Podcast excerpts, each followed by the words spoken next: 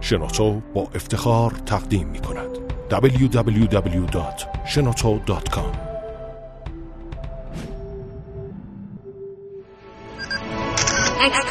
کاوشگر.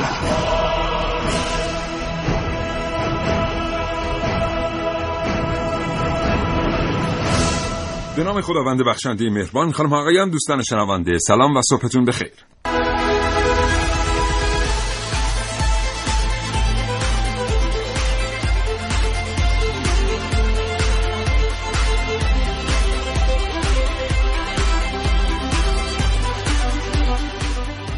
کاوشگر رو میشنوید. زنده از رادیو جوان.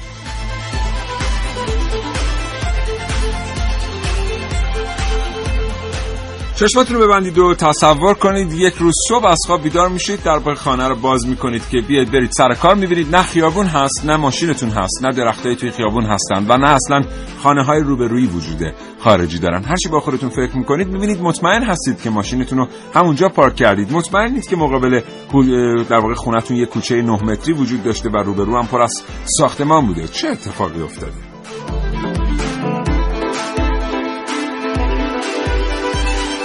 این برنامه از کاوشگر راجع به سیلاب های سهمگین بشنوید.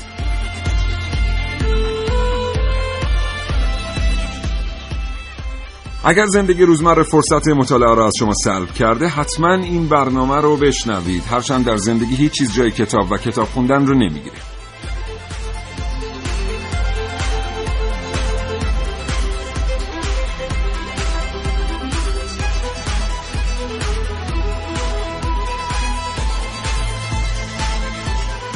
می‌تونید با کاوشگر صحبت کنید. 224000 دو شماره تلفن های برنامه کاوشگر 3881 هم در اختیار اونهایی قرار داره که حوصله تلفن زدن ندارم و علاقمند هستن پیامک ارسال کنن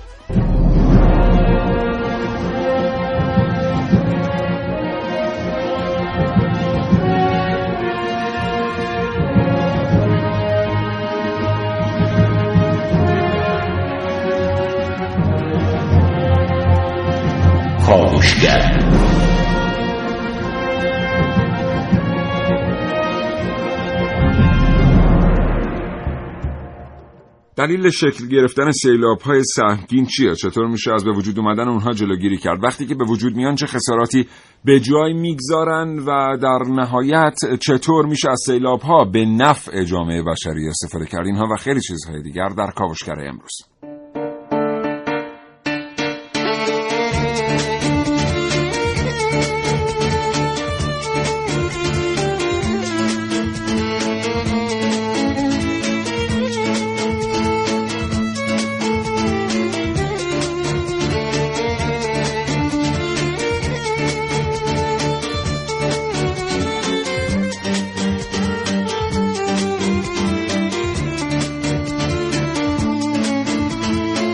در این کاوشگر میشنوید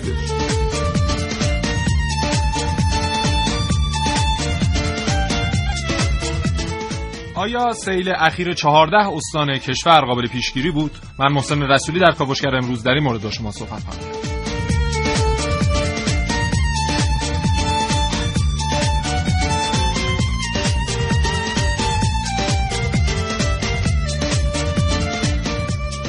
سونامی ترقی در یک کشور پیشرفته. همراه باشید با کاوش های امروز من عارف موسوی.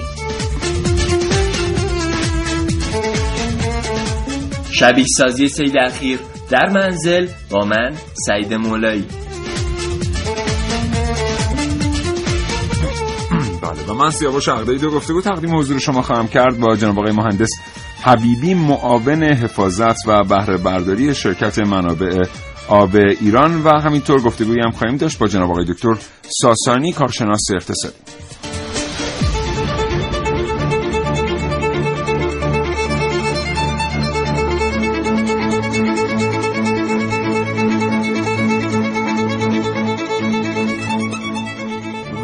یک بار دیگه از شما دعوت می‌کنم که اگر اطلاعاتی در این رابطه دارید با شنوندگان کاوشگر به اشتراک بگذارید. برای این کار کافیه تماس بگیرید با 224000 و 2259 دو شماره تلفن برنامه کاوشگر. اگر علاقمند هستید پیامک ارسال کنید. شماره سامانه پیامک گیر ما هست 3881 کاوشگر.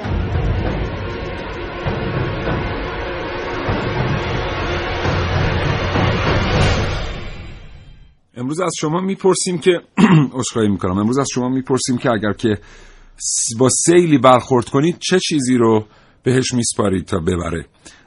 خدا رحم کنه امروز تا آخر برنامه.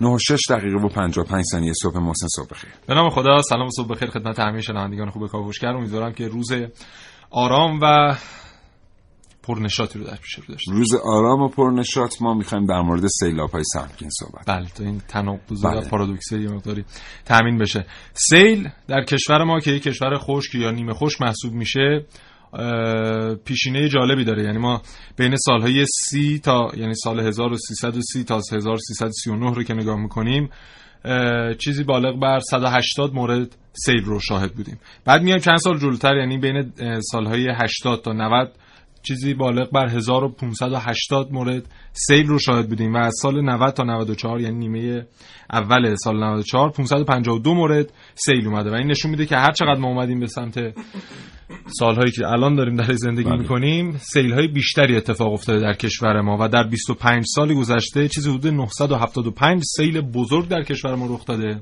بله که طبق آمار و حالا اون نرخی که وجود داره براش میگن که سیل هر ساله چیزی حدود 38400 میلیارد ریال به کشور ما داره بله. خسارت وارد می‌کنه یعنی چیزی حدود یک میلیارد دلار البته ما با خیلی منابع سعی کردیم ارتباط برقرار کنیم بله. و از کارشناسان بخوایم که اطلاعات رو به ما بدن ولی جالب اینه که بسیاری از کسانی که دستن در کار بودن به صراحت گفتن که در اختیار رسانه قرار دادن این آمار و ارقام در مورد عدد دقیق خسارت سیل در سال کاملا به لحاظ قانونی ایراد داره و نمی‌تونن این رقم رو اعلام کنن. حالا ما این رقم رو از یه سری منابع پیدا کردیم خدمتتون اعلام هم کردیم. و این حال- آماریه که بانک اطلاعات سیل سازمان جنگل ها و مراتع کشور اعلام کرده. چون واقعا نمی‌دونیم چرا مردم مثلا نباید بدونن یه میلیارد دلار کشور در سال از سیل خسارت می‌خوره.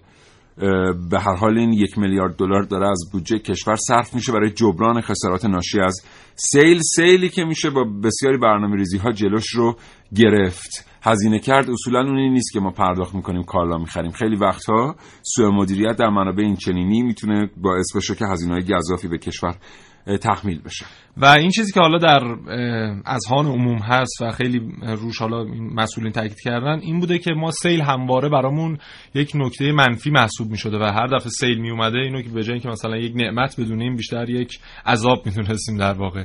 در صورتی که اگه مدیریت درست حسابی بشه راحت میشه از این سیلی که اتفاق میفته حالا این میگیم در مثلا سالانه چیزی حدود توی بازه چهار ساله 552 مورد سیل رخ داده دیگه. مثلا میشه سالانه چیزی حدود 100 120 سیل بله. اینو راحت میشه مدیریت کرد. بریم اینو در حالا بافتای زیرزمینی آبی که وجود داره در کشور ما که خیلی می‌تونه از سطح بهتر عمل کنه. اینها رو اونجا ذخیره کنیم تا در زمان لازم بشه ازش استفاده کرد کشاورزیمون رونق پیدا کنه منابع آبی آشامیدنمون تامین بله. بشه. البته این صحبت. کاوشگر به این معنی نیست که میشه جلوی هر سیلی رو گرفت یا هر سیلی رو پیش بینی کرد یا هر سیلی رو هدایت کرد. به هر حال سیل یکی از بلایای طبیعی هم به شمار میره اما مدیریت درست سیلاب ها به ما کمک می‌کنه تا برخی منابع زیرزمینیمون رو در واقع تقویت بکنیم و از سوی دیگر بتونیم از همون چیزی که همونطور که محسن گفت به یک مشکل موزل میدونیمش به نفع کشورمون استفاده بکنیم. 9 و 10 دقیقه و 25 ثانیه صبح.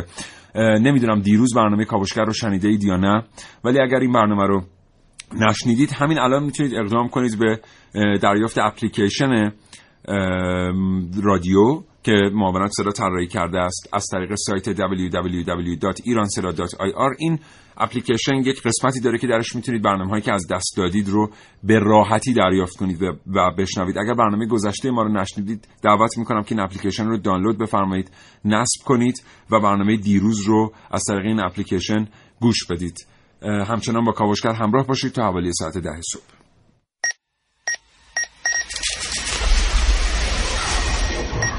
من یک کاوشگرم که کاوش هامو با شیوه های متفاوتی به شما ارائه میدم. ویدیو شبکه های اجتماعی خبر سینما. با من باشید در کاوشگر جوان. یک حادثه یک حادثه تلخ اما شیرین. درست مثل یک قرص مسکن تلخ و بدتم. زندگی ما آدم ها مثل یک تیکه فلز میمونه که باید گداخته بشه و مراحل مختلفی رو بگذرونه تا تبدیل بشه به اونی که باید. حالا بیایید این ماجرا رو تو دل یک اتفاق دنبال کنیم. اتفاقاتی مثل بلایای طبیعی مثل سیل و سونامی. صدای وحشتناک مربوط به سیل و سونامی بی سابقه و ویرانگر در کشور ژاپنه. این سیل در مدتی کوتاه بسیاری از افراد رو آواره کرد. اما به نظرتون ژاپنی ها تسلیم شدن؟ مردم ژاپن بیش از 3 میلیارد ین پیدا شده پس از سونامی رو در این کشور به دولت بازگردوندن. این خبری بود که چندی بعد از سیل ژاپن در دنیا منتشر شد. اون هم در حالی که معمولا بعد از سیل های ویرانگر تا مدت ها خبر رکود اقتصادی و بیماری و خبرهای منفی شنیده میشه. اما مثل اینکه برای این مردم و مسئولین ژاپنی سونامی فقط یک آزمایش بود برای ساخته شدن و ترقی. مردمی که در اوج مدرنیته هنوز به ارزش ها و سنت هاشون پایبندن. مردمی که مقاومت در برابر مشکلات و تبدیل تهدیدها به فرصت تونستن یک کشور مدرن رو بسازن.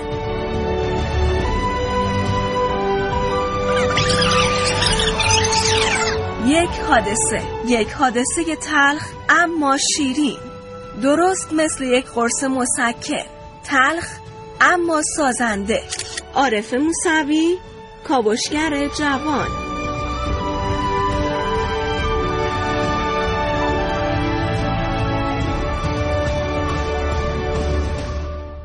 بله.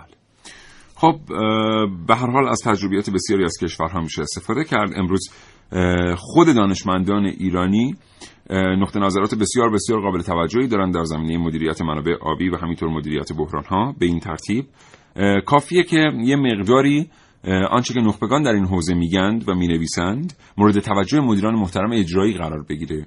همین موضوع به همین سادگی می‌تونه ناگهان تحول ایجاد بکنه در وضع اوضاع مدیریت بحران در کشور ما. یه ارتباط تلفنی داریم یکی دو دقیقه دیگه میریم سراغشون. بگو محسن. بله. دوباره یک آمار دیگه هست که میگه سالی 450 شهر و 8600 روستا در مز... در معرض سیل هستن و ما می‌دونیم که بافت فرسوده که مخصوصا در روستاهامون وجود داره این سیل ها اکثرا باعث تخریب و خالی از سکنه شدن این روستاها میشه و چقدر ضربه می‌زنه به اقتصاد کشاورزی که ما اکثرا اینها رو در حاشیه روستاهامون داریم و آنچنان هم مکانیزه نیست که بگیم حالا از طریق تجهیزات می‌تونیم از این حالا ورود بیش از اندازه آب این مناطق کشاورزی جلوگیری کنیم و خیلی از بخش اقتصادی کشورمون از این لحاظ داره ضربه می‌خوره. ما می‌دونیم 19 درصد واردات کشورمون مواد غذاییه. و اگر همچنان این ضربه از طریق سیل به مناطق کشاورزیمون وارد بشه این رقم 19 درصد به 20 درصد 30 درصد 40 درصد خواهد رسید و یه مقدار ضربه خواهیم خورد از لحاظ اقتصادی و چیز کوچیک یادمون باشه که اگر این آمار به 40 درصد نزدیک بشه عدم امنیت عدم وجود امنیت غذایی اتفاق میفته در کشور. و هر تحریم و خوشسالی باعث میشه که ما شاید قحطی رو شاهد باشیم در کشور. خب البته ما بگیم که این ضرری که سیل داره ما می‌زنه و ما آمار ارقامش رو اعلام کردیم ماکسیموم یا بیشینه ضرر سیل بوده. خیلی سالها بوده که خب به کمتر از این بوده و خود تلاش ها هم در جهت مدیریتش تحسین برانگیز هست ولی کافی نیست. 9 15 دقیقه و 20 ثانیه است تا لحظاتی دیگر گفتگوی ما را خواهید شنید با مهندس جهانگیر حبیبی معاون حفاظت و بهره برداری شرکت منابع آب ایران. کاوشگر. آقای مهندس حبیبی سلام. منم سلام عرض کردم خدمت حضرت علی و شنوندگان عزیز. حالا احوالتون خوبه؟ خیلی متشکر ممنون. زنده باشین. آقای حبیبی برنامه رو شنیدید تا این لحظه؟ والا نه حقیقتش نشنیدم. نه. نشنیدید تو مسیر بودم بله بله. آقای حبیبی ما می‌خوایم در مورد شیوه هایی که بله. شرکت منابع آب ایران در اتخاذ کرده است برای اینکه بتونه سیلاب ها رو کنترل کنه یا ازشون به نحو بهینه استفاده بکنه به طور کلی از شما بشنویم. بله. من حالا تیکه آخر فرمایش حضرت عالی رو شنیدم که در ارتباط با خسارت هایی که سالانه سیل وارد می‌کنه به کشور خوب حجمش معمولا بالا هست و شاید از نگاه ما وزارت نیرو به عنوان وزارت نیرو اقداماتی که می‌تونه در جهت استفاده ظرفیت سیل به عنوان یک فرصت استفاده بکنیم به جایی که متاسفانه به عنوان یک آسیب و تخریب از سیل و حال همیشه نام برده میشه شاید بهترین کار همین مهار سیلاب های فصلی هست. این مهار سیلاب های فصلی می‌تونه از طرق مختلف اتفاق بیفته که مرسوم ترین و معمول ترینش که حالا همه مردم بهتر و هر حال اون لمس می‌کنن و می‌بینن همین بحث صدها و مهار سیلاب در فصول سیلابی و استفاده در فصلهای مصرف یا فصول پیک هست. اما خب اقدامات دیگری هم نظیر ساماندهی و کنترل سیلاب در سرشاخه ها از قبیل آبخیزداری، آبخانداری، تغذیه مصنوعی کارهایی که به تثبیت آب و خاک در سرشاخه ها کمک می‌کنه هم می‌تونه به حال طرق یعنی مهار و کنترل سیلاب و مدیریت سیلاب باشه. بله. بسیار عالی. الان این اتفاقاتی که قبلا افتاده این چند تا سیلی که علل خصوص توی این 18 ماه گذشته داشتیم خیلی از کارشناسان گفتن که حتی اقدامات اولیه در جهت کنترل سیلاب ها انجام نشده بوده. نظرتون راجع به این اظهار نظر چیه؟ بله. خب در حال سازمان و ساختار سیل مهار سیل و کنترل سیل متولیش دستگاه متعددی هست. قطعا پیشبینی های سازمان هواشناسی معمولا انتقال داده میشه به دستگاه های متولی. خب بحث سیل و کنترل و مدیریت مجموعه عواملی که حالا در سیل و یا قبل و بعد از سیل باید حالا مدیریت بشه متولیانی داره. مدیریت بحران استانها کشور اینها.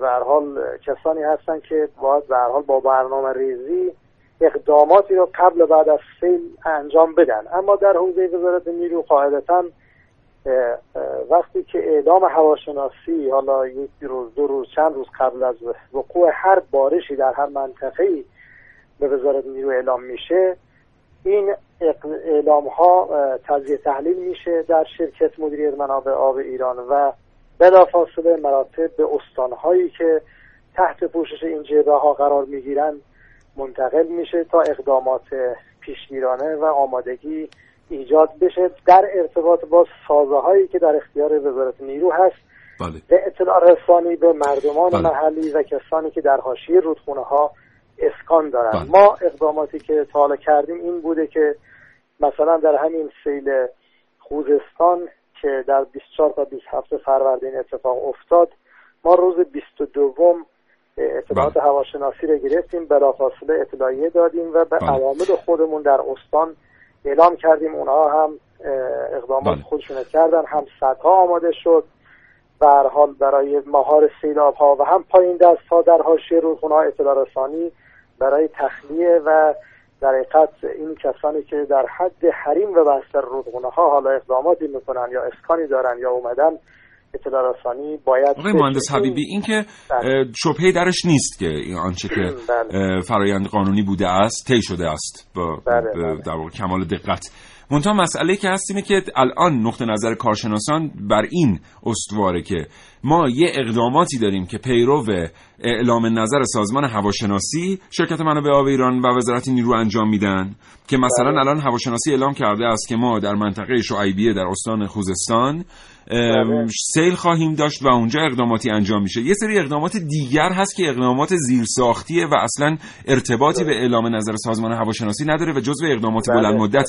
ایرادی که الان در کشور وارده به اقدامات زیرساختی و تصمیمات تصمیمات مدیریت کلان در حوزه اقدامات زیرساختی است. بله. در قسمت مربوط به وزارت نیرو و اقدامات زیر ساختی که باید بکنه تو مهار سیلاب همین سازهای کنترل مهار سیلاب مثل سدها آببندانها و کانال ها هست و بحث رودخونه ها تعیین حد حریم و بستر و ساماندهی رودخونه ها این دو اقدام مشخصا به عهده وزارت نیرو هست. حالا سایر اقداماتی که حالا به قولن دستگاه های متولی دیگه باید بکنن اونا مربوط به دستگاه خودشون هست. حتما جواب خواهند داد. اما من در ارتباط با این دو بحث که متولیش وزارت نیرو هست عرض کنم خدمتتون که خب بالاخره همه شما و همه مردم شنیدن که کشور ایران یکی از کشورهای برجسته است در حوزه سازی و حتی متاسفانه سالهای اخیر هم خیلی حمله می‌کنن میگن زیاد سد ساختن. ما برداشتمون اینه که تمام جاهایی که امکان احداث صد بوده در کشور و روانه ها آبهای قابل توجهی داشتیم که از دسترس در فصول غیر مصرف غیر نیاز ممکن بود از دسترس خارج بله. بشن تقریبا اون جاها یا صد ساخته شده بله. یا در حال احداث هست بله یه تعداد محدودی هم هست که هنوز در حال مطالعه. هستن جاهای خیلی محدودی بسیار این از نگاه بله. که یکی از زیرساختهای اساسی است در بله. ارتباط با رودخونه ها هم ارز کنم خدمت تو که ما تقریبا نیمی از کل رودخونه های کشور را که حدود 150 هزار 147 هزار کیلومتر طول رودخونه های کشور هست نیمی از این طول رو تا حالا مطالعات حد حریم و بستر انجام دادیم و در عمده رودخونه ها مخصوصا اونهایی که در حاشیه مراکز جمعیتی و شهرها هستن علامت گذاری در اینکه اطلاع رسانی بشه که این حد حریم و بستر کجا هست و تعرض نشده نشه این کار کردیم آقای حبیبی عذر می‌خوام فرمایش شما رو قطع بله. می‌کنم بیادبی منو ببخشید بله. ولی آنچه که دیده میشه در بستر رودخانه ها چیزی جز اینه یعنی ما ممکنه که بله. برای 40 درصدش مطالعه کرده باشیم ولی ما مهمترین رودخانه های مستعد برای سیلابمون اصلا وارد این فضا نشدن. شما تشریف ببرید تا صد کرج. ببینید که بله. ویلاها تا کنار رودخانه پیش رفتن و چیزی به اسم اصلا کنترل حریم رودخانه وجود نداشته. آنچه مردم می‌بینن یه مقداری با آنچه که در جراید منتشر میشه از برنامه های وزارت محترم نیرو بله. متفاوته. بله. فرمایش شما بخشش درست هست چون حقیقتا من عرض کردم 147 هزار کیلومتر طول رودخونه اقدامات در حقیقت ساماندهی و تخلیه این حریم و بستر رودخونه ها هزینه بسیار بالایی داره. ما سالانه مثلا بتونیم به قول معروف از این 147 هزار کیلومتر مربع من عرض کردم نصفش مطالعه کردیم. معمولا اون نصفی رو مطالعه که همین رودخونه کرد که شما بله. فرض اینا همه مطالعه حد حریم بستر شده. بله. گذاری هم بعضا شده. شما حتما یکی دو سال شنیدید و دیدید که همین اطراف تهران هم رودخونه لواسون و هم رودخونه کرد چه تخریبایی انجام شده. دیدید دیگه فیلمش چند بار هم خود تلویزیون هم پخش کرد. بسیار محدود. تخریبایی که از تعرض به رودخونه ها. خب بالاخره تو سنوات قبل تو دوره طولانی تعرضاتی به حریم و بستر رودخونه ها شده. مخصوصا اطراف مراکز جمعیتی و در حقیقت با ارزشی مثل حول حول و حوش تهران قبول دارم که این اتفاق افتاده. اما انصافا طی دو سه سال اخیر مخصوصا در حوزه وزارت نیرو و بعد از فرمان مقام معظم رهبری در ارتباط با اون بحث زمین خاری و کوهخواری و حمایت های قضایی که تو این حوزه میشه. ببینید این بحث تخریب و در حقیقت آزادسازی حد بستر حریم رودخونه ها متولیش وزارت نیرو تنها نیست. همه. چند تا دستگاه درگیر موضوع هستند بله. از جمله دستگاه قضایی که باید به هر حال احکام رو به موقع صادر بکنه اجرایه بده. از جمله اینکه اعتبار لازم بعضی جاها از اینا طبق قانون یا جاهای خسارت باید پرداخت بشه. چون طبق قانون بخشی از اونهایی که مربوط به یه تا قبل از تاریخ قانون توزیع عادلان آب هست خوب خسارت های ممکنه داده باید قرار داده بشه. اینا هزینه هایی داره. و این اقدامات توی چند سال تشدید شده. من نمی‌خوام بگم که الان نیست. خیلی زیاد بله. هست واقعا. ولی برنامه داریم که به مرور زمان این اقدامات رو انجام بدیم که البته عمدتا حول و حوش مراکز پرجمعیت اینجور اتفاقاتی وجود بله. داره ولی اکثر رودخونه ها واقعا کارهای آزساز سازی حد بستر حریم شده ولی خیلی رودخونه ها هم تعرض شده ما هم بله. قبول داریم و پرونده ها و موارد متعددی ما در مراجع قضایی داریم و در حال اجرا هم هستیم در ارتباط با انشالله که. موفق باشید. انشالله بله، که به خیر ممنونم آقای مهندس حبیبی عزیز. متشکرم از فرصتی. که در اختیار ما گذاشتین. آرزوی سلامتی می‌کنیم برای شما و همه همکاران محترم. خیلی ممنون. دستون در نکنه. من. فقط همین عرض کنم که واقعا تو قضیه خوزستان اگر نبود صدهای زنجیره کارون و خود صد دل و صد چرخه بله. خسارت تو خوزستان متاسفانه خیلی بله. بالا می بود و خوشبختانه این اتفاق افتاد و تونست این صدها مهار بکنه و الحمدلله بله به خوبی تخلیه بشه پروژه عجیبیه دوستان در وزارت نیرو بهش میگن پروژه KDK یا کادیکا کرخ دسکارون امیدواریم بله، که بله. همه کار این پروژه به همین قدر خوب پیش رفته باشه خسته نباشید. میگیم بهتون آقای مهندس حبیبی خیلی. وقتتون بخیر. باشه خدا نگهدارتون خدا نگهدار.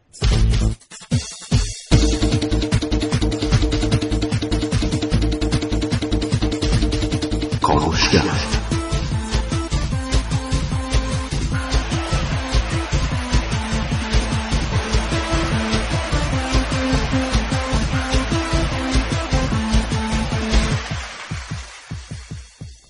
یه بار دیگه سلام می‌کنم به شما که همین الان به جمع شنوندگان کاوشگر پیوستید و رادیو جوانی برنامه با شما در مورد سیلاب های سهمگین صحبت می‌کنیم و اینکه چطور میشه از خسارات ناشی از این سیلاب ها جلوگیری کرد و کاست. اگر برنامه رو از دست دادید الان تازه آمدید و برنامه رو دارید میشنوید هیچ کاری نداره به دست آوردن آنچه از دست داده اید. فقط کافیست اپلیکیشن رادیو رو دانلود کنید. ماشین زمان اپلیکیشن رادیو به شما کمک می‌کنه تا برگردید سی دقیقه به گذشته و برنامه کاوشگر رو از ابتدا بشنوید. برای دانلود کردن اپلیکیشن کافی سری بزنید به سایت ایران صدا محسن. بله.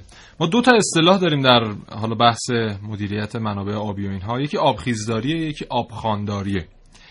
آبخیزداری یعنی این مکانهای پرشیب و سرشاخه رودخانه و حوزه‌های آبی و اینها رو آبش رو به گونه مدیریت کنیم که نه آب زیادی اونجا مصرف بشه نه حالا با مشکل کم آبی مواجه بشن.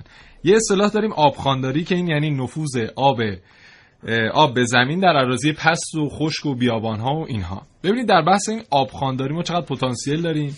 و چقدر بهتر بود به جای اینکه بریم این همه صد احداث کنیم میگن طی 40 سال گذشته.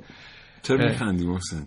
شما یه لبخند ملیحی بر روی خب من کم کم دارم احساس می‌کنم که این برنامه کاوشگر داره باعث میشه تو به غیر از متالورژی به رشته های دیگه هم علاقه من او علاقه من شدم حالا یه سال و نیمه جدا؟ اولش باستان شناسیه نه نه اون شما بودی.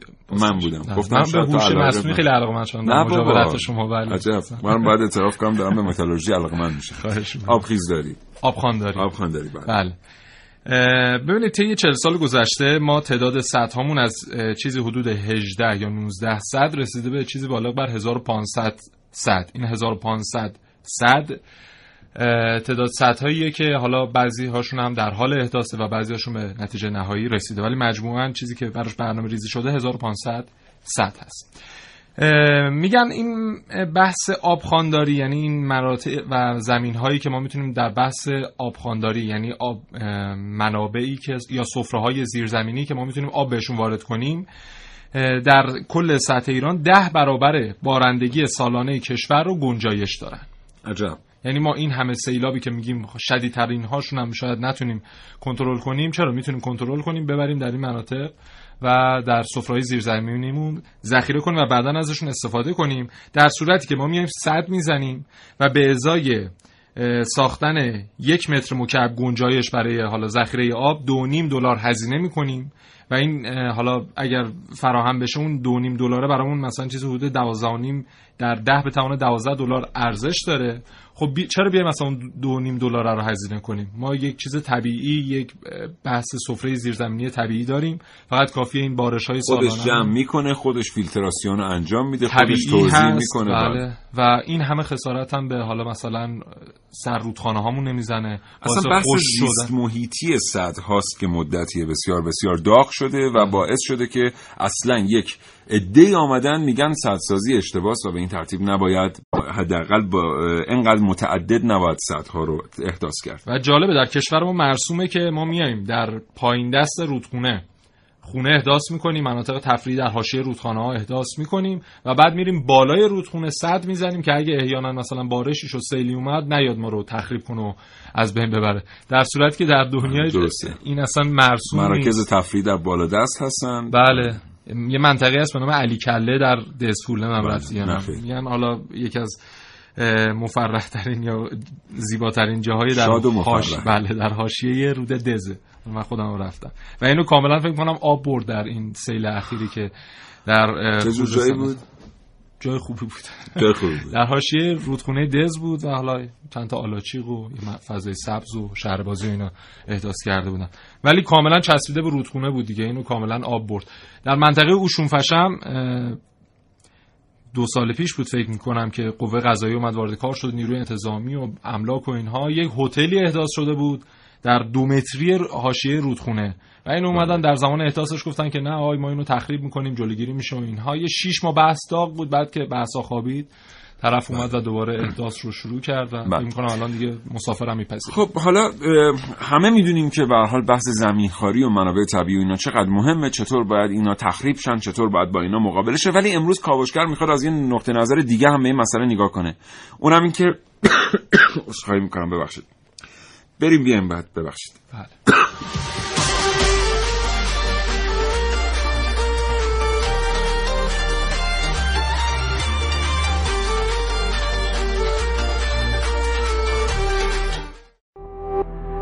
www.shenoto.com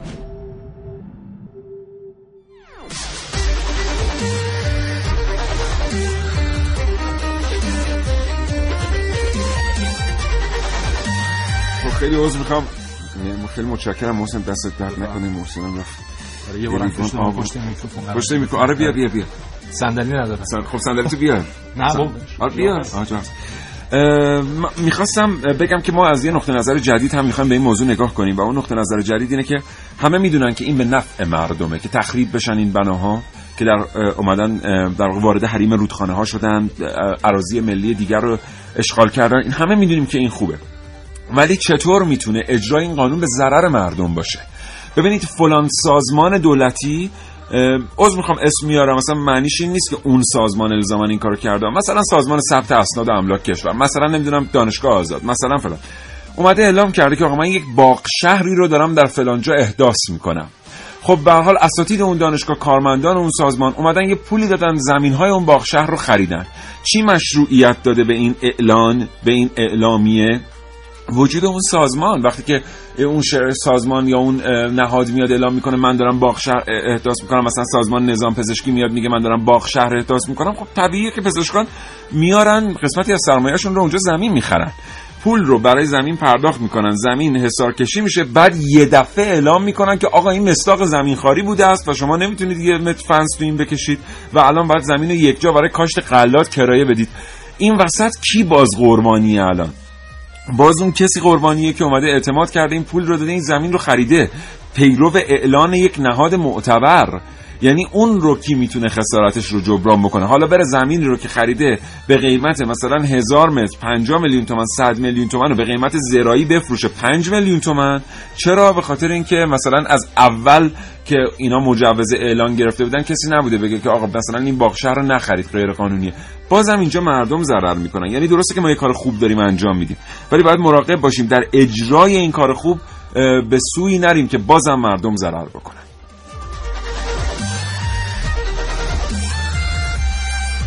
من منصور هستم از اهواز راجع به اینکه میگید آیا سیلابی که مثلا به وجود اومد تو اکثر استانها قابل پیشگیری بود یا نبود رو خواستم بگم بله من خوزستان زندگی می‌کنم من صدده رو بارها دیدم. خوب شناختم داره مردم اصلا می‌دونید صد چجوریه ببینید صد تقریبا از یک ماه و نیم پیش پر شده بود. اصلا کاملا به حد نرمال رسیده بود. و شما هم می‌دونید که از دو هفته پیش سازمان هواشناسی ما بارها اعلام کرده بود که سیلاب جاری میشه تو استانهای مثل فلورستان، چهارمحال، ایلام اینا. و ما می‌دونیم که آب اینا کلا سرریزش میفته تو دز و چرخه. ولی متاسفانه به هیچ عنوان یک ذره آب اضافه رد نکردن. چون ما رودخونه رو می‌بینیم کارون رو می‌بینیم دز رو می‌بینیم. یک ذره آب اضافه رد نکردن تا این آب اینقدر جمع شد که سرریز شد و این بلا رو سر مردم آورد. زنده باشید. خدا نگهدار.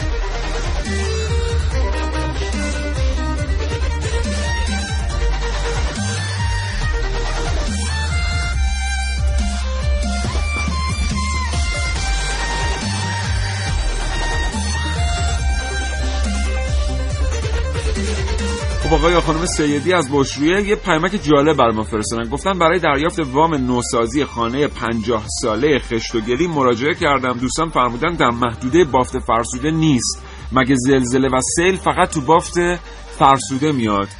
حتما فقط تو بافت فرسوده میاد دیگه.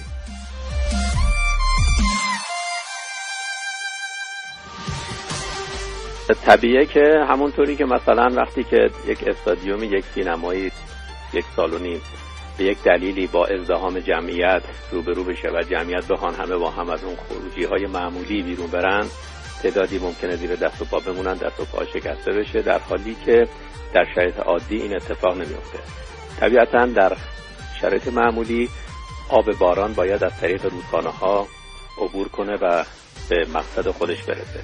ولی زمانی که شدت آب زیاد باشه طبیعتا ازدهام آب ایجاد میشه در این خروجی ها و سیل میاد. ولی در سالهای اخیر مواردی بوده که به سادگی این انبوهی آب ایجاد کرده. علت که رودخانه ها متصرف شدن به این صورت که به جایی که رود بیشتری اضافه بشه شهر وارد رودخانه ها شده. برای اینکه شهر گسترش پیدا بکنه درخت ها رو کندن. ریشه درخت و وجود مقاومت خاک همیشه باعث می شد که آب به جایی که حرکت بکنه در عمق زمین فرو بره. مواردی از این دست باعث شده که به سادگی سیل ایجاد بشه و متاسفانه باران رحمت به سیل زحمت تبدیل بشه. آریابان از تهران.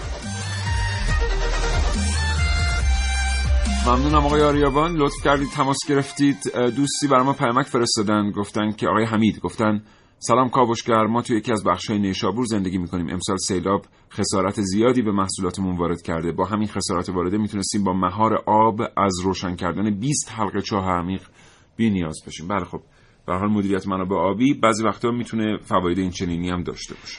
حالا یک برآوردی که کردن طی چند هفته گذشته در مورد خساراتی که فقط به استان خوزستان وارد شد حالا استانهای لرستان و ایلام و اینها دیگه هیچی. چهل درصد عراضی خوزستان از این سیلی که اتفاق افتاد و میگن در هفتاد سال اخیر بی سابقه بوده ضرر دیده. این خودش میشه چیزی حدود 2300 میلیارد ریال خسارت. 300 میلیارد ریال خسارت به جاده‌های شهرهای شمال استان خوزستان وارد شده. 30 میلیارد تومان. 300 آره دیگه 30 میلیارد. عجب. آره.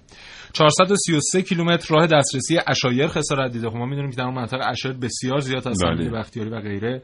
و اینها حالا چه ناشی از سیلی که اتفاق افتاده در اون مناطق این راه دسترسیشون از بین رفته و اسکانشون دچار مشکل شده که حالا باید رسیدگی بشه. این چیزی که استانداری خوزستان اعلام کرده گفته که من 20 میلیون تومان تسهیلات احداث روستایی اعطا خواهم کرد به سیل از سیل زدگان و 30 میلیون تومان تسهیلات احداث شهری. و طی چند سال گذشته اینو شاهد بودیم که این تسهیلات احداث بناها برای نوسازی روستاها اکثرا وام هایی بوده که افراد شهری اینو دریافت کردن به اسم روستایی و اصلا نرفتن اونجا نوسازی صورت بله، بدن.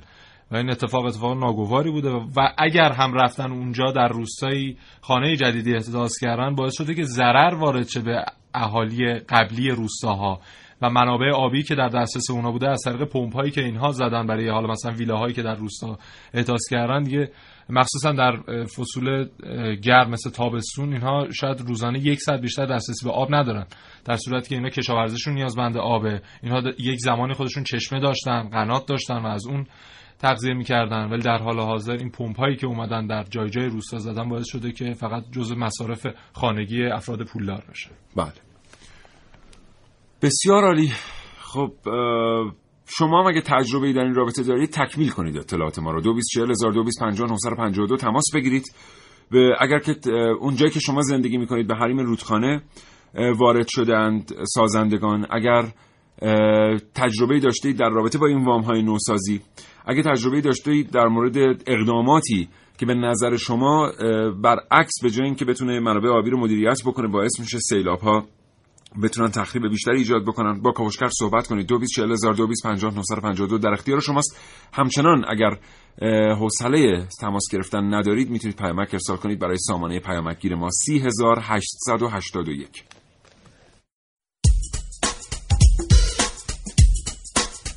کاوشگر. توجه. لطفا از انجام این قبیل آزمایش ها در منزل خود اکیدن بپرهیزید. دیروز می‌خواستم با شیر آب تو آشپزخونمون حال و هوای آدمای سیل زده رو پیدا کنم. به نظر خودم که داشتم کار خیلی خردمندانه ای می‌کردم. به تموم اعضای خونه هم اختارهای لازم رو دادم. ولی نمی‌دونم چرا هیچکی هشدارای من رو جدی نمی‌گرفت. بهشون می‌گفتم وسایلتون رو مرتب یه گوشه جمع کنید. بعد آب تموم وسایلتون رو خیز کرد نگید نگفتی یا ولی هیچ حرف من رو گوش نمی‌کرد. همه می‌گفتن این همونیه که شبا با پشا حرف می‌زنه. حتی یه قایق تیوپی کوچیک اجاره کردم که اگه کل خونه رو آب برد ما برامون مشکلی پیش نیاد. شیر آب رو تا آخرین درجه باز کردم. منتظر بودم سینک پرشه و بعد از اون آب از تو سینک سرریز کنه و خلاصه تموم خونه رو آب ببره. بعد من بتونم با سیل زده ها همزاد پنداری کنم. اما هر چی صبر می کردم می دیدم این سینک ظرفشویی ما همه آب رو میمکه و اصلا آبی نمیمونه که بخواد سرریز کنه. اونجا بود که یه چیزی رو فهمیدم که اگه قبل از وقوع سیل تمام محاسبات و پیش ها به درستی انجام بشن سیل به هیچ خونه ای نمی‌تونه آسیب بزنه. البته شایدم بد نشد. یعنی خدا رو شکر سیل اخیر هم نسبتا با تلاش مسئولین خوب مدیریت شد و خسارات جانی بسیار پایینی داشت. البته خسارات مالی زیادی به کشاورزان و دامداران وارد کرد. اون روز من برای اینکه یه خورده آزمایشم رو جالبتر کنم با یه چوب پنبه نصف خروجی چاهک رو بستم و نشستم به تماشا. بی نظیر بود. بالاخره موفق شدم. آب همین جوری داشت تو سینک بالا می اومد اونجا بود که یه چیز دیگر رو فهمیدم. در بسیاری از موارد به دلیل عمر بالا استفاده نادرست یا عدم سرویس به موقع راندمان بسیاری از سازها و سیستم های کنترل آب به مرور کم میشه که همین مسئله می‌تونه دلیل بسیاری از سیلاب ها باشه. حتی دلیل سیلابی که تو خونه ما اومد. داشتم می‌گفتم که متاسفانه سیل خسارات مالی زیادی به مناطق غربی و جنوب غربی کشور زد و دولت باید از این استانها حمایت کنه. البته ناگفته نمونه این سیل خسارات مالی زیادی هم به ما زد. آقا یکی بیاد پول قبض آب خونه ما رو تقبل کنه. بابام گفته تا پول قبض آب ندم نمی‌ذاره پامو بذارم تو خونه.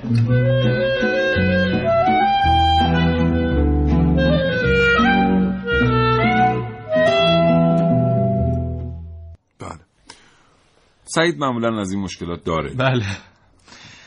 یکی از مدیرعاملان استان خوزستان حالا مشخصا سمتشون نمیگیم خودشون می‌دونن که اصلا اومدن یک جست قهرمانانه گرفتن.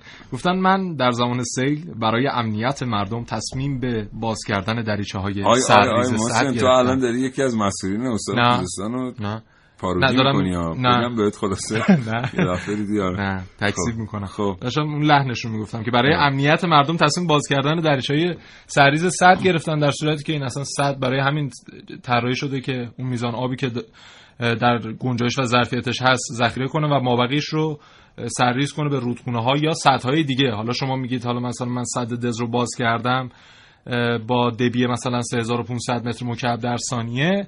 ما 50 درصد صد کرخمون هنوز خالیه. مارون دوباره 50 درصدش خالیه. خب هدایت می‌کرد به سمت این سطح ها در ثانی اگر هم صد باز بگیم خوب بوده و مانع خسارت به بخش های حالا مسکونی کشورمون شده اون استان ها شده و خسارت ها رو کاهش داده در عوض مانع نوزایی صدها هزار عراضی خشکیده یا آبروفتی کشور شده که اینها ما یکی دو ماه آینده این نوید رو میدم که در استان خوزستان شاهد گرد و غبارهای بیشتری نسبت به سالهای دیگه خواهیم بود بله. برای اینکه اگر این آبها نمیره در بخشای بیابانی و در اونجا در سفرهای زیرزمینی یا در حالا پوشش در بحثایی که می‌تونه موجب رشد پوشش گیاهی و مناطق خشک بشه باعث میشه که این پوشش گیاهی وجود نداشته باشه که اون گرد و غباری که قراره بیاد رو ازش جلوگیری کنه بله. و این گرد و غبار بیشتر خواهد شد و این مدیریت به خیر و خوشی. انشالله که اینطوری نمیشه. حالا به حال در اتاق فکر نهادهای تصمیم گیرنده هم اتفاقات خوبی داره میفته. ولی خب یه مقدار این اتفاقات خوب زودتر و قویتر امیدواریم که بیفته. الان خصوص خب برای استان خوزستان که واقعا تحمل دیگه یه سری چیزها رو ممکنه نداشته باشه. یعنی این استان ممکنه دیگه مثلا اگر ده درصد به میزان ریزگرداش افزوده بشه از یک سطح فوق بحرانی رد بشه. بله. در صورتی که مثلا ممکنه اصفهان اینطور نباشه واقعا. یا استان فارس ممکنه حالا تحمل بیشتر از 20 درصد 30 درصد افزایش رو هم داشته باشه. من روز اصلا نفسم در نمیاد. خب من یه نکته دیگه بگم بگو نفس بکشیم.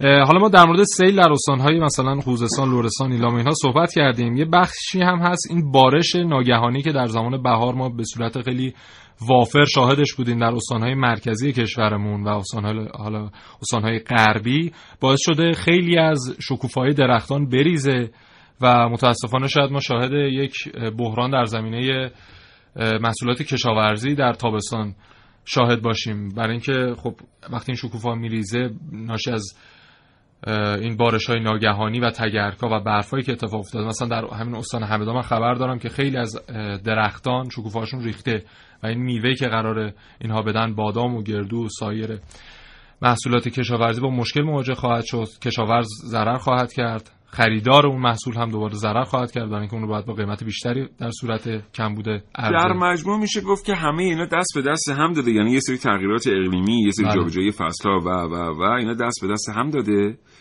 و در نهایت شرایطی رو ایجاد کرده که باز هم مردم متضرر میشن. بله. از این طرف میشه یه سری اقداماتی انجام داد که این ضرر و زیان کاهش پیدا کنه.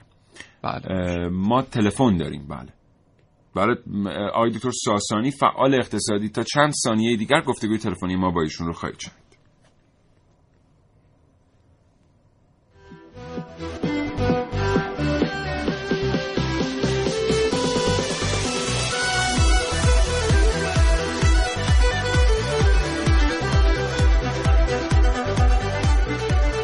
آقای دکتر ساسانی سلام وقت بخیر. جناب آقای عبدالعی من هم خدمت شما و شنوندگان رادیو جوان سلام عرض می‌کنم. متشکرم از اینکه پذیرفتید ارتباط رو. آقای دکتر ساسانی تو گفتگویی که ما پیش از برنامه با شما داشتیم بر بچه های کاوشگر با شما داشتن شما توصیه کرده بودید که این برنامه در رابطه با ارتباط توسعه پایدار و نگاهی که در این رابطه باید داشت به کنترل منابع آبی صحبت بکنیم. از شما میشنویم در این رابطه. خواهش همونطور که شما توی اول برنامهتون گفتید من کاملا داشتم برنامه شما رو گوش کردم بخشی از حوادث در واقع طبیعی و خسارت های ناشی از این حوادث اجتناب پذیره. ولی همه داستانی نیستش. ببینید شما باز در صحبتاتون گفتید که ما دنبال جمعآوری اطلاعات بودیم برای اینکه بتونیم از این اطلاعات استفاده کنیم و آگاهی های لازم رو به مردم بدیم. ولی متاسفانه سازمان های مختلف این اطلاعات رو در اختیار شما قرار ندادن. و دلایل خودشون داشتن. در حالی که در کشورهایی که مدیریت اثر بخشی دارن روی بلایای طبیعی اولین کاری که می‌کنن اینه که اطلاعات رو دقیق در اختیار مردم می‌ذارن. برای اینکه بتونن به مشارکت بگیرن. مردم رو در مدیریت سیلاب ها و بقیه بلایاهای طبیعی. برای بله. تفاوت اصلی ما به نظر میاد که از اینجا ناشی میشه که حاضر نیستیم که مردم رو به مشارکت بگیریم برای اینکه مشکلات و بحران هایی که طبیعی است اونها را بتونیم مهار بکنیم و مدیریت بکنیم بله. نکته دوم اینه که باز توی فرمایشات شما بود. من خوشحالم از اینکه نکات بسیار علمی و خوبی شما مطرح می‌کنید توی برنامهتون. اینی که ما یک مدیریت متمرکز و یک پارچه برای پیشگیری حوادث طبیعی نداریم. حتی در حوزه مدیریت منابع آب که من در فرهنگستان علوم رئیس کمیته توسعه پایدار هستم اونجا هم ما روی موضوع کار می‌کردیم. یکی از پیشنهادات پیشنهادهای ما این بوده که بایستی که یک مدیریت متمرکز و یک پارچه در سطح ملی ایجاد بشه برای اینکه بتونه مدیریت آب و به صورت اثر بخش اداره بکنه و موضوعاتی که مرتبط با مدیریت آبه در مورد توسعه پایدار که شما فرمودید که بسیار نکته مهمیه من اشاره می‌کنم به یه شاخصی به اسم شاخص در واقع عملکرد زیست محیطی Environmental Performance Index. بله. بر اساس این شاخص که در واقع آخرین آمار و اطلاعات ارائه شده رتبه ما توی این شاخص از بین 178 کشور 83 سومی هستش و اجزایی که در واقع این شاخص داره برای نمونه آسیب رساندن به تنوع زیستی و زیستگاه ها که خودش یکی از عوامل سیلاب های شدیده و خسارت که این سیلاب ها می‌تونن به وجود بیارن رتبه ما از بین 178 کشور 128 هستیم یا در حوزه مدیریت منابع آب که رابطه مستقیم با سیلاب ها داره رتبه ما 117 هست از 178 یا در رابطه با بقیه موضوعات چون تو اینجا شاخص های مختلفی از در با جنگل ها شیلات و غیره که ارتباط مستقیمی با بحث امروز شما داره نشون میده این آمارها که ما زیرساخت های لازم رو ایجاد نکردیم. برای اینکه این زیرساخت ها بتونه مشکلاتی که در آینده پیش میاد از اونها جلوگیری کنه. حقیقت اینه که آنچه که در حوزه مدیریت آب و سیلاب و غیره الان حاصل شده و اون چیزی که ما الان درو می‌کنیم حاصل کاشتایی است که در گذشته داشتیم. باید اینو بدونیم که هر چی که ما عمل کردیم الان حاصل عملمون رو می‌بینیم. من آخر نکتم اینه که جناب اقدایی ما در حوزه مدیریت متاسفانه یک ناکارآمدی در کشورمون وجود داره که شامل مدیریت بلایای طبیعی و مدیریت آب و غیره هم هستش. به دلیل ناپایداری که در این مدیریت ها ما می‌بینیم کمبود قابلیت هایی که بله. وجود داره همینطور برای مدیریت های کوتاه مدت ما می‌بینیم که معمولا مدیریت ها اگر خیلی دوام بیارن هشت ساله به خاطر عمر دولت ها و تغییر دقیقاً. سیاست ها توی حوزه مدیریت منابع آب لطمه زیادی به ما زده به خاطر اینکه ما می‌بینیم هیچ جایی در دنیا ما سیاست های کمتر از 25 یا 50 ساله نداریم ولی اینجا معمولا به 8 سال محدود میشه زمانی که سیاست. اجرا میشه من کردم این ناپایداری که در مدیریت ها داریم حالا شما خوشبینانه رو فرمودید.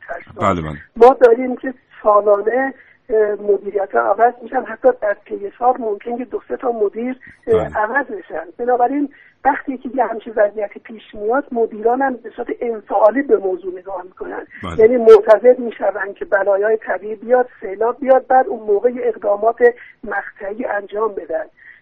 بایستی که ما برنامه ریزی بکنیم. همونطور که شما فرمودید برنامه ریزی بلند مدت. این برنامه ریزی هم جناب اهدایی بایستی که روی کودکان خودمون فرزندان خودمون که دارن الان آموزش می‌بینن داشته باشیم من یک نقل قولی از آقای داگلاس نورس می‌کنم که برنده جایزه نوبل است بله. ایشون میگه که اگر شما می‌خواید بدون یک کشوری در مسیر توسعه پایدار حرکت می‌کنه یا نه نیاز نیست که سراغ فناوری و کارخونه و ابزارات ابزارالات و تجهیزاتی که استفاده می‌کنن برید بله. میگه اینها را به راحتی میشه خرید و تامین کرد و کپی کرد و غیره بله. میگه اگر واقعا می‌خواید ببینید که یک کشوری در مسیر توسعه قرار می‌گیره و مدیریتش یک مدیریت بهینه و اثر بخشی خواهد بود برید در دبستان ها و آموزش و مدارس ببینید. که بچه ها چگونه آموزش می‌بینن. اصلا مهم نیست که چه چیزی بهشون آموزش داده میشه. بلکه چگونگی آموزش اگر کودکان را پرسشگر خلاق صبور نظرپذیر خطرپذیر دارای روحیه گفتگو و بله. تعامل پاسخگو بله. و روحیه مشارکت جمعی داشته باشن اون وقت شما مطمئن باشید که در آینده می‌تونن مدیران لایقی بشن برای اینکه توسعه را رقم بزنن و مشکلاتی که در حوزه های مختلف از جمله مدیریت آب و سیلاب ها به وجود میاد حل اونها را. پیشگیری بله. کنن و الان ما. مقطعی بخوایم الان اقدامی بکنیم و گزارشی بدیم که مثلا سیل در خوزستان اینجوری مهار شده اینها اقداماتی که معمولا. نتیجه پایداری نداره. متشکرم. آقای دکتر ساسانی بسیار سپاسگزارم. لطف کردید. آرزوی سلامتی می‌کنم برای شما و خدا نگهدار. ممنونم از شما. خیلی متشکر خداحافظ.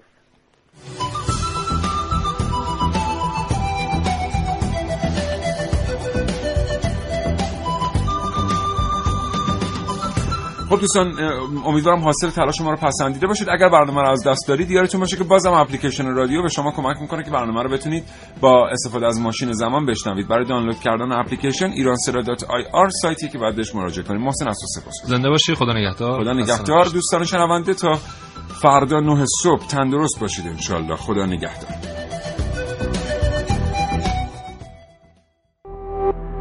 شراطو ارائه دهنده پادکست های صوتی فارسی.